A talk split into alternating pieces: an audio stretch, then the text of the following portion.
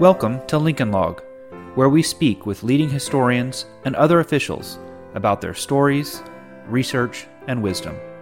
Expand your knowledge and indulge your curiosity here on Lincoln Log. This podcast is produced by the Abraham Lincoln Association, aiding and promoting Abraham Lincoln's life and legacy. Founded in 1908, the ALA remains the nation's oldest and largest Lincoln organization. Learn more at abrahamlincolnassociation.org. Greetings. I am your host, Joshua Claybourn, and I am pleased to welcome Steven Smith to our Lincoln Log podcast. Steven is the Alfred Cowles Professor of Political Science and Professor of Philosophy. Uh, he received his PhD from the University of Chicago and has taught at Yale since 1984. He served as Director of Graduate Studies in Political Science, director of the Special Program in Humanities, and acting chair of Judaic Studies. Uh, from 1996 to 2011, he served as master of Branford College. Professor Smith's research focuses on the history of political philosophy with special attention to the relation of religion and politics and theories of representative government. In keeping with that focus, he is the co director of Yale's Center for the Study of Representative Institutions that focuses on the theory and practice of representative government in the Anglo American world. Professor Smith, welcome to the podcast. Uh, thank you for inviting me. It's my pleasure. Well, we're very happy to have you. Uh, one of our listeners recommended you as a guest as a nice diversion from our normal crop of historians. Okay. Uh, uh, although you haven't necessarily published a, a, history book about Lincoln, you've certainly edited a nice collection of his writings and uh, written a few scholarly articles on him and chapters on Lincoln and a few edited collections on political thought. And most recently, you have a new book, Reclaiming Patriotism in an Age of Extremes, um, that may not be about Lincoln specifically, but quotes on uh, quotes Lincoln and draws on his insights throughout. So um, I consider you anyway to certainly be an expert um, on him, and your field certainly overlaps. Um, my first question may be a bit of an unfair one, since um, I think it could almost be impossible to answer, but how would you succinctly summarize Lincoln's political philosophy? First, once again, thanks for uh, having me in a lovely introduction. Mm-hmm. Um, and it gives me a second or two to think about the question what, what is Lincoln's political philosophy in a, in a sentence or two?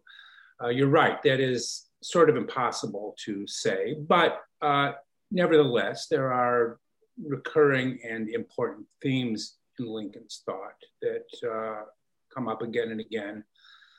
And one could focus on different ones, but uh, one that is very important to me, it runs throughout the book uh, that you mentioned, my new book on patriotism, uh, is the importance of equality in Lincoln's thought.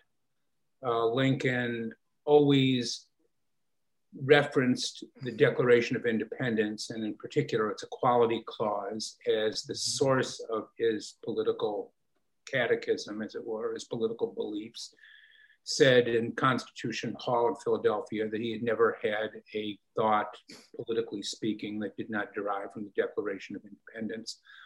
And most of all, I think it was equality. By equality, I mean, that's a very vague term, it can mean any number of things but I think Lincoln had a very strong sense of the equality, the kind of moral equality, and the importance of human dignity.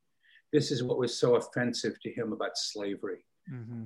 denied people their basic moral equality, mm-hmm. their basic moral entitlements. It denied to them, to use a term he often used, denied to them the fruits of their own labor and that was for him an affront to human dignity. So, in the debates that we often have today about equality, whether we're talking about equality of opportunity, whether we're talking about some kind of equality of result, Lincoln isn't quite in either of those camps. He, he believed in base, a basic and fundamental moral equality. Each person had a kind of dignity that deserved attention and respect. So, you asked, that's what I would, I think of as the kind of core belief of Lincoln's political thought. Mm-hmm. Some have recently sought to minimize Lincoln as a philosopher. mm-hmm. instead portraying him more as a, a uh, political animal, not a man of ideas. What's the difference between approaching Lincoln as a political theorist instead of a historian? Yeah. Uh, well, that's something I've I've tried to deal with in a number of places, and um, you know, in a way, the role of Lincoln as a political animal, as a political actor, and Lincoln and as, as a man of ideas, although there might be a different an emphasis in many ways in Lincoln's life, they are clearly very much uh, joined and uh, link, linked together. Uh, I'm always a, maybe slightly uncomfortable in calling Lincoln a political philosopher. He had a set of political, he, there, were, there, were, certain basic ideas, beliefs, commitment, intellectual commitments that framed his statecraft, and I think with the source of his moral passion. And yet, those were also connected with a shrewd and calculating uh, political sense. I mean, Lincoln was a shrewd political tactician, and you see that in his rise to power in Illinois. Uh, as he rises, you know, through the ranks, uh, through Illinois politics, and then as he takes control and command as president of the United States, running, you know, running the vast apparatus of the government and the war. So the two are the two are connected, and I think it's a mistake to kind of to try to break them apart. Um, there is an, a tendency on some, the part of some political. I, am, as you mentioned, I'm in political science. I'm I'm not an historian. Uh, there, there is a tendency on the part of many political theorists to look at Lincoln's ideas, I, I do think, in a sort of abstraction from his uh, role as, as a political actor. Uh, I mean, I could be said in some ways to be guilty of that a little bit myself. We, we, we often take a particular speech of Lincoln's, whether it's the Lyceum Address, whether it's the Gettysburg Address, whether it's a second inaugural, and give a close reading of that speech, parsing its language, analyzing its, its ideas, but without necessarily um, focusing on you know its, its immediate and even long-term political context. On the other hand, historians often tend to treat Lincoln simply uh, as a political actor whose ideas were treated simply as instrumental to the attainment of power.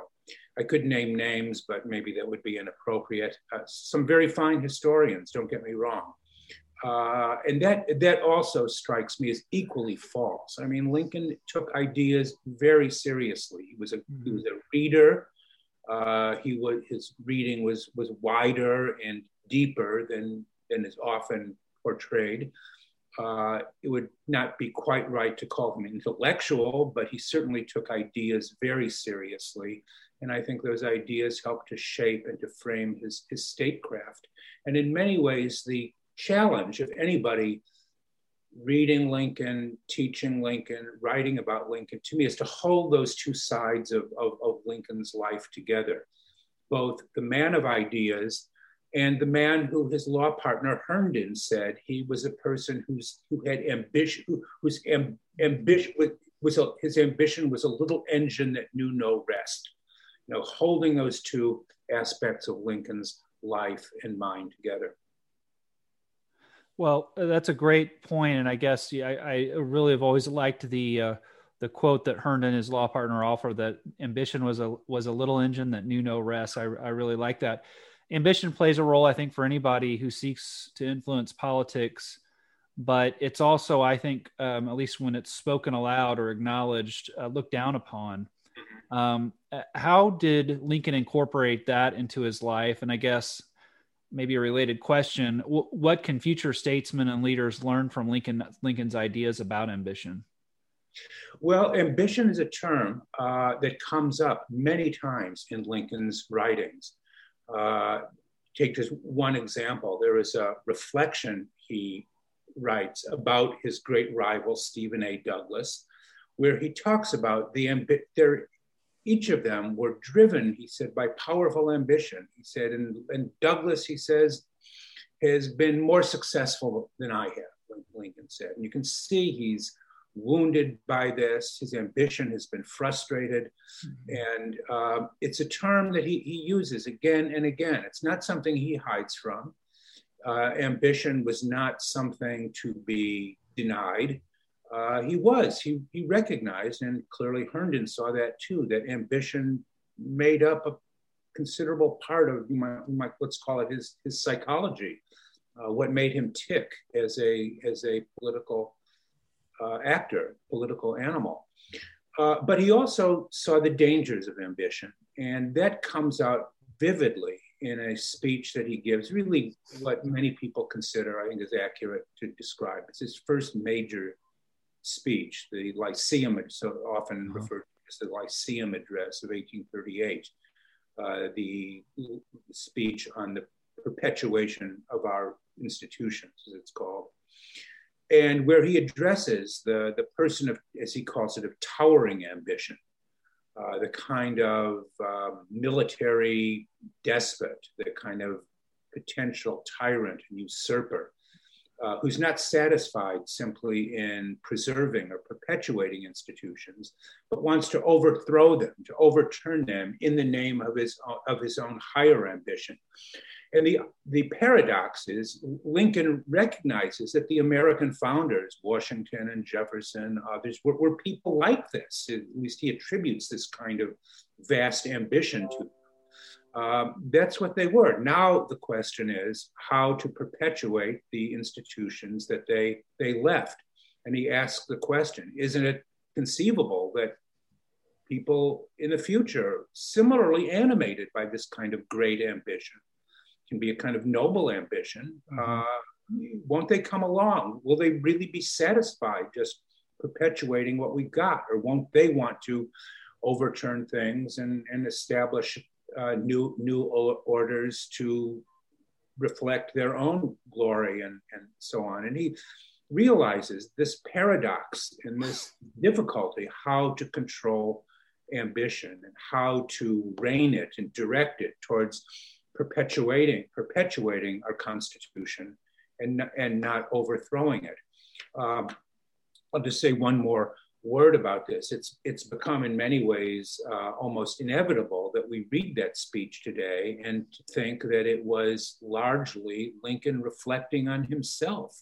Uh, was he animated really by this kind of higher ambition, kind of uh, as he puts it, towering ambition that uh, would lead him, and how he struggled himself to control it and redirect it towards uh, perpetuating uh, the founding principles and the founding doctrines. But uh, you know, it's inevitable that when we look at that speech today, we we think Lincoln is sort of uh, thinking about himself. Right. Well, I think we ought to give a, a plug here. Um, to an article that you wrote uh, titled Lincoln and the Politics of Towering Genius, um, where you focus on that famous Lyceum speech and address populism and uh, demagoguery. Uh, of, of, course, it's a timely topic, I think, for what we see going on in our politics today. Um, I, I, find we often portray Lincoln as a mythical, uh, transcend, uh, almost a transcendent hero. Um, but as you know, he, he wrestled with the, a view of statesmanship that called for more moderation and self restraint. In what way was Lincoln an anti demagogue, and how would he feel about uh, the politics of today?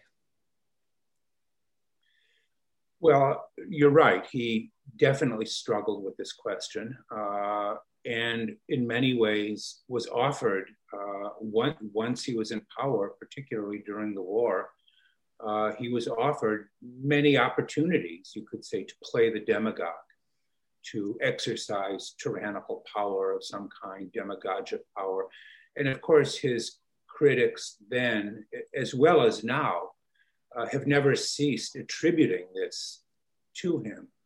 Uh, whenever I teach my course here at Yale on Lincoln, uh, often on the first day, I'll, I'll ask students, what's the, what's the you know what tell me what what do you know about lincoln? What's the what's the thing that comes to mind? You know what many of them say? He suspended habeas corpus i mean that that's what they know somehow. It's it's, it's interesting. That's the first thing that comes to mind. What wasn't he what wasn't he a kind of tyrant? He suspended habeas yeah. corpus. And, you know, Lincoln's, again, he struggled with these questions of, of state statesmanship, exercising statesmanship, kind of constitutional rule, and the, the exigencies of war and wartime power. To me, the most revealing um, example of Lincoln's refusal to play the demagogue or to assume some kind of Caesar like power occurred in the summer of 1864 when in the summer when the war was still not going that well and he believed i think and many many believed he was on his way to being a one-term president uh-huh. and those around him or at least some of those around him were urging him for exactly this reason to cancel elections uh, there had never been an election obviously in the midst of a civil war and for some it was an occasion to think about canceling the election and in a memo lincoln wrote I believe it was in the August of that year, 1864. He said, under basically, he said, under no circumstances would he cancel the elections, and that um, if he lost, if he lost as he expected to do, he would work with the incoming administration to the best of his ability to ensure an easy transition of power. I mean, that's an extraordinary statement. He knew that everything he worked for uh, the, the Emancipation Proclamation, everything he worked for could be lost. Right. And he, nevertheless, he thought that preserving elections and respecting the will of the people was even more important than that. And fortunately, of course, uh, events in the war were turned around rapidly in the late summer and autumn of that year. He ended up winning the election in a landslide. So his gloomy predictions never came to pass. But he was prepared to give it all up for the sake of election. And to me, that is not only a remarkable uh, feat of statecraft, but to bring it back to a point you made, it really is a great lesson today when uh-huh. people are challenging the election their you know their their preferred candidate didn't win it was a hoax it was a fraud think about what Lincoln did, where the stakes were so much higher. Right. And you see you see a man of I would say kind of sublime uh, character that comes out at, at that moment. Right. Um, you, you, pinned another great article, I think, uh, an insightful one titled "Lincoln's Enlightenment" that you uh, focus on two speeches he gave during the brief period between his defeat for the Illinois Senate seat and his nomination as the Republican standard bearer for the presidency. And you specifically cite his enlightenment as uh, empirical, scientific, and progressive in spirit. Could you elaborate on those two speeches and what lessons we can draw from them? Great. Uh, th- yes, those are two speeches. One of them uh, is actually a speech called it's called a lecture and in its title which is interesting it's a lecture on inventions and discoveries or, or maybe it's discoveries and inventions i can't quite remember it was given several times i think in 1859 uh, and then the other speech was his speech uh, to the wisconsin state fair the state agricultural fair in milwaukee later in the same year uh, they're not uh, the standard speeches that Lincoln would give. They didn't deal with, uh, they didn't deal necessarily focusing on on the specific issues of the day. The lectures on inventions and discoveries is a kind of interesting speculative history of, of a kind of a speculative history and the way in which the scientific imagination or maybe what we would call the technological imagination in some ways, has been a kind of engine of progress mm-hmm. throughout throughout time. And it's kind of fanciful in some points. He, he starts with in the Garden of Eden. He, he traces it back to the biblical beginnings and when when Adam and Eve saw their nakedness and created, you know, the fig leaf. He says that was the first moment of discovery and invention. They they invented something uh, a, a, cloth, a piece, a piece of clothing to, to hide, hide their nakedness. And, you know, he talks about history as being the kind of progressive development of this kind of scientific and technological imagination. It's not an entirely, it's not a one way story of human progress and human accomplishment over the forces of nature and the forces of um, that that control us. He he also saw the you might say the the dark side, what we might call the dark side of technology, and he talks about the way in which uh, the introduction of slavery and the slave trade in the modern European world, the discovery of of, of the African of, mm-hmm. of, of, Africa was was a piece of, of this kind of you know uh, navigation and, and, and, exploration.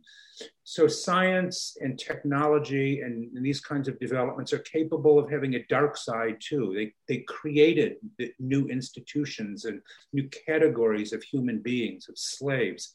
So Lincoln saw he was a cautious progressive uh, he saw history as moving, yes, in a in a direction of progress and human and moral improvement, and yet he also saw it capable of of revealing regression as well, and even uh-huh. perhaps even new forms of tyranny unknown to ancient or, or, or previous times. So it's an extremely subtle um, I think, analysis of the forces of history and the way history, in its kind of broad sense, has shaped the, the current debates about uh, the debates of the of the mid 19th century that he, he was talking about. Mm-hmm. If we could turn a moment, I guess, to the, your new book, uh, "Reclaiming Patriotism in an Age of Extremes." Um, this may not be a, this isn't necessarily a Lincoln question, but I find it to be a provocative title, if nothing else. I mean, we live in a um, and really a thesis uh, because we live in an age, I think, where patriotism can often be questioned. Mm-hmm. Um, so, I guess as a threshold issue, why should we seek to reclaim patriotism? Well, that's a great question. It requires a longer answer that I'm capable of giving. But I think, I, I think, for one reason, I think democratic societies in particular uh, require a kind of patriotic spirit to sustain themselves over time all of the here here's an area where you know the study of the history of political philosophy uh, comes becomes relevant because all of the great political theorists who thought about democracy or some kind of republican government going back to the romans going going through people like machiavelli and rousseau they all saw that the patriotic spirit was in some sense necessary to sustain free institutions. So there's a lot of history behind the claim that patriotism is something that we, we require and should be reclaimed. Uh-huh. And one of the things that led me to write the book is not only that patriotism is very much, in fact, in many ways, has always been a contested virtue. Uh, I wanted to show what the contest over patriotism was between, in many ways, the critique, you know, or, or, or the challenge, I would say, to patriotism from both the left and the right, and the importance of trying to reclaim what, what I call in the chapter, one of the chapters of the book, a form of enlightened patriotism, which is the chapter that draws mo- most heavily on Lincoln, because I think right. he was, in many ways, the model, my model at least, of what patriotism can and should be. Well, if I could offer a, a, quote on what Lincoln had to say about patriotism from your book, you write, No one has captured the meaning of enlightened patriotism more beautifully than Abraham Lincoln, who gave American constitutional democracy its highest and most articulate expression. Mm-hmm. Could, you, could you elaborate a little bit on Lincoln's enlightened patriotism? Okay. Uh, I'll, let me just, you know, for the purpose of your listeners, our listeners here today, I'll, I'll, try to summarize what I say in that chapter about, about Lincoln, Lincolnian patriotism. And I argued in that chapter that Lincoln's patriotism has three, had three components that I think are worth preserve, thinking about and preserving. The first of which is the emphasis upon equality that we, talk, we talked about earlier, kind of moral equality and dignity to which each individual uh, is owed. Uh, this, so let me go on then to the what the second and third features of Lincoln's patriotism are, as I understand it. The second is a kind of perfectionism. I mean by that that Lincoln saw American patriotism as he saw the American Republic as aspirational, hmm. as its attempt to achieve a certain kind of ideal of what self government and, and democracy would look like. As embodied in the Declaration, I would assume. Embodied in the Declaration, but he also saw that too, in, in many ways, a little more broadly than the Declaration, uh-huh. because he saw that uh, that kind of moral aspiration meant the, the requirement of individuals to seek to kind of improve and perfect themselves through work, through study, through uh, self improvement and upward mobility. Uh, Lincoln's patriotism was very much connected with this idea of a kind of uh, upwardly mobile uh, society based upon these qualities of moral self-improvement, self-development, a kind of moral progress that's that's right. possible over the knew it wasn't going to take place at once. Uh, it, it was didn't fully exist in 1776. Obviously, it certainly wasn't existing in 1860. But he did think that over time, Americans were capable of achieving a kind of moral progress through uh, the recognition of, again, stud, things like study, uh, upward mobility, and, and uh, kind of responsibility to one another. Mm-hmm. And the third feature of, of Lincoln's patriotism, I would argue, and um, was its, its inclusiveness. Uh, Lincoln, I mean, here's something that really speaks to our moment.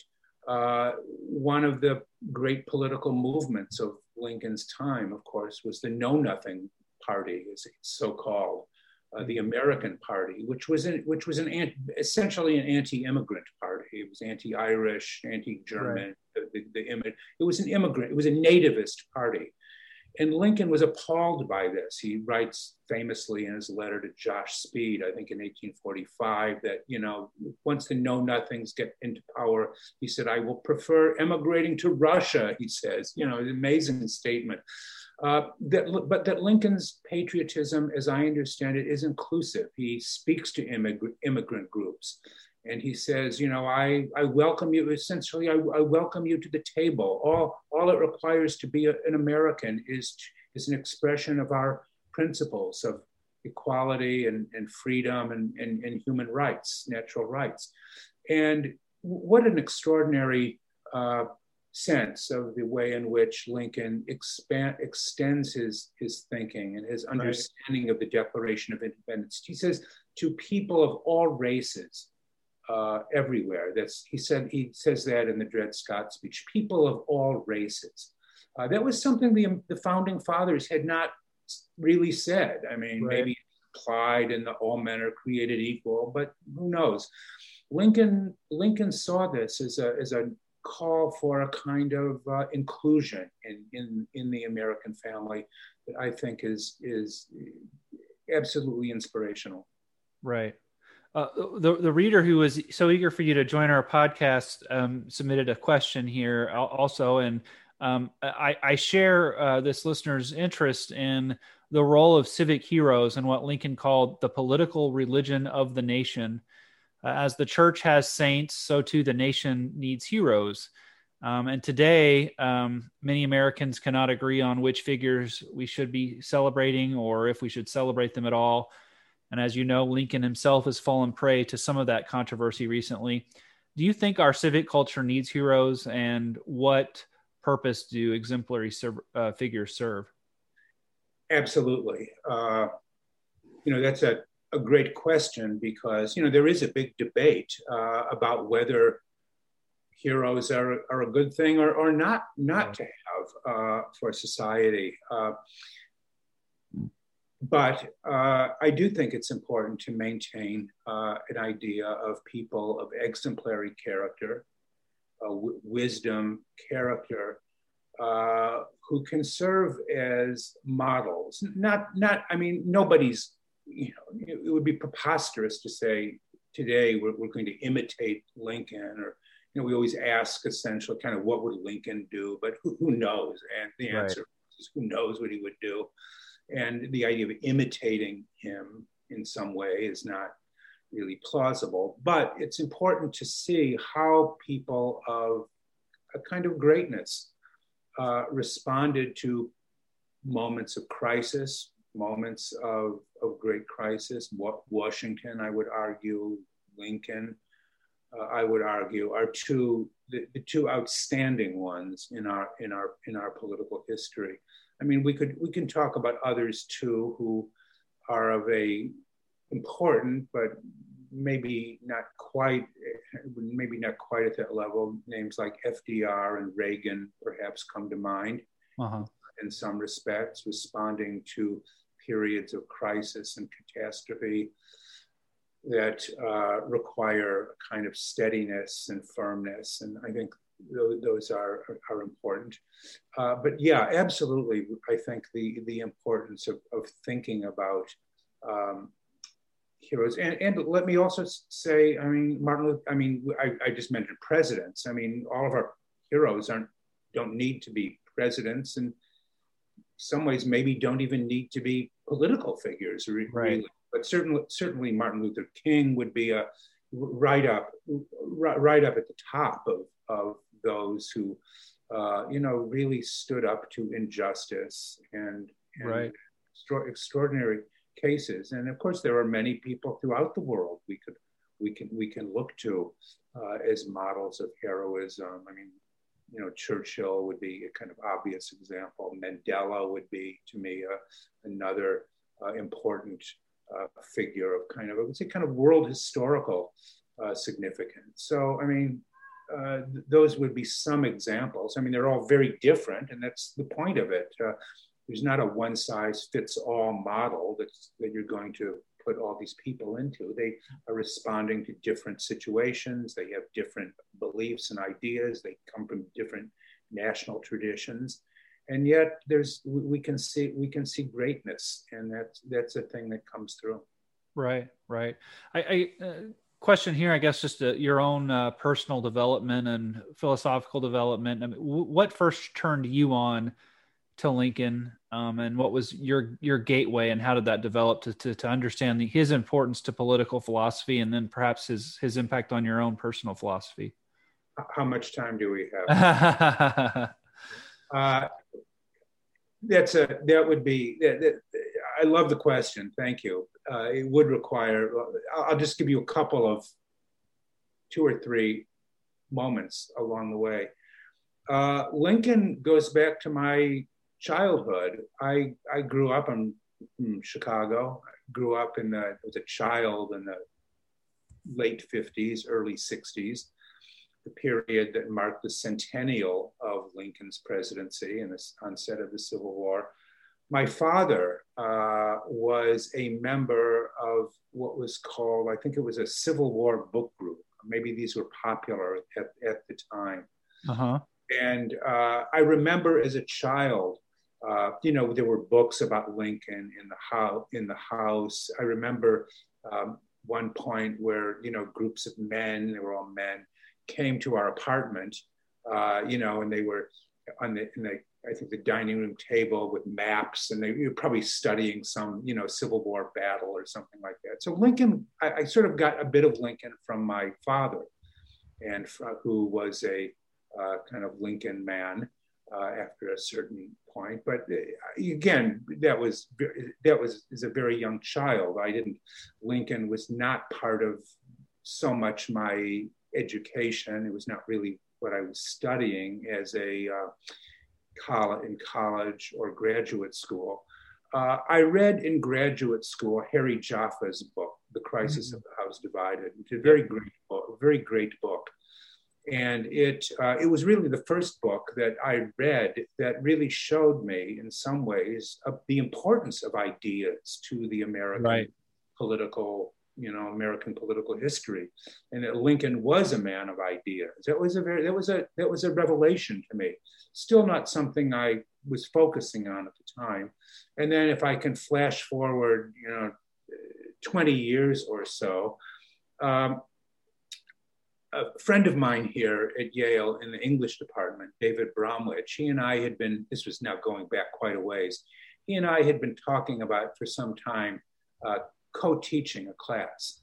And I remember getting together, we could never really quite figure out what we wanted to teach. And I remember getting together, we were having lunch one day and kicking around some ideas. And somehow, I don't quite remember how it happened, Lincoln came up. And we both kind of said, yes, let's, let's do a Lincoln course. Uh, neither of us were particularly well versed in Lincoln, but that really began for me because it was a course that he and I taught together several times. Uh, we don't teach it together any longer, but we do te- we do each teach Lincoln in, in right. And really teaching Lincoln, learning learning about Lincoln, teaching Lincoln, reading about Lincoln, reading Lincoln's prose, of course. Uh, this has been, in many ways, one of the most rewarding parts of my my career, and write the chance to write about Lincoln too has been, you know, one of the most enjoyable and rewarding parts of my of my academic career. So it's really been a, I can trace it back to my childhood, but uh, it's been it's been something that's had fits and starts over the years. Right. Well, I'm glad you mentioned Jaffa too, because he had such a, a monumental effect on me and my view of Lincoln and and uh, really political philosophy generally. Um, well, uh, Professor Smith, I really appreciate you joining us. One of the things we'd like to end um, this podcast with is asking folks to share their favorite Lincoln story. So I want to give you that opportunity as well.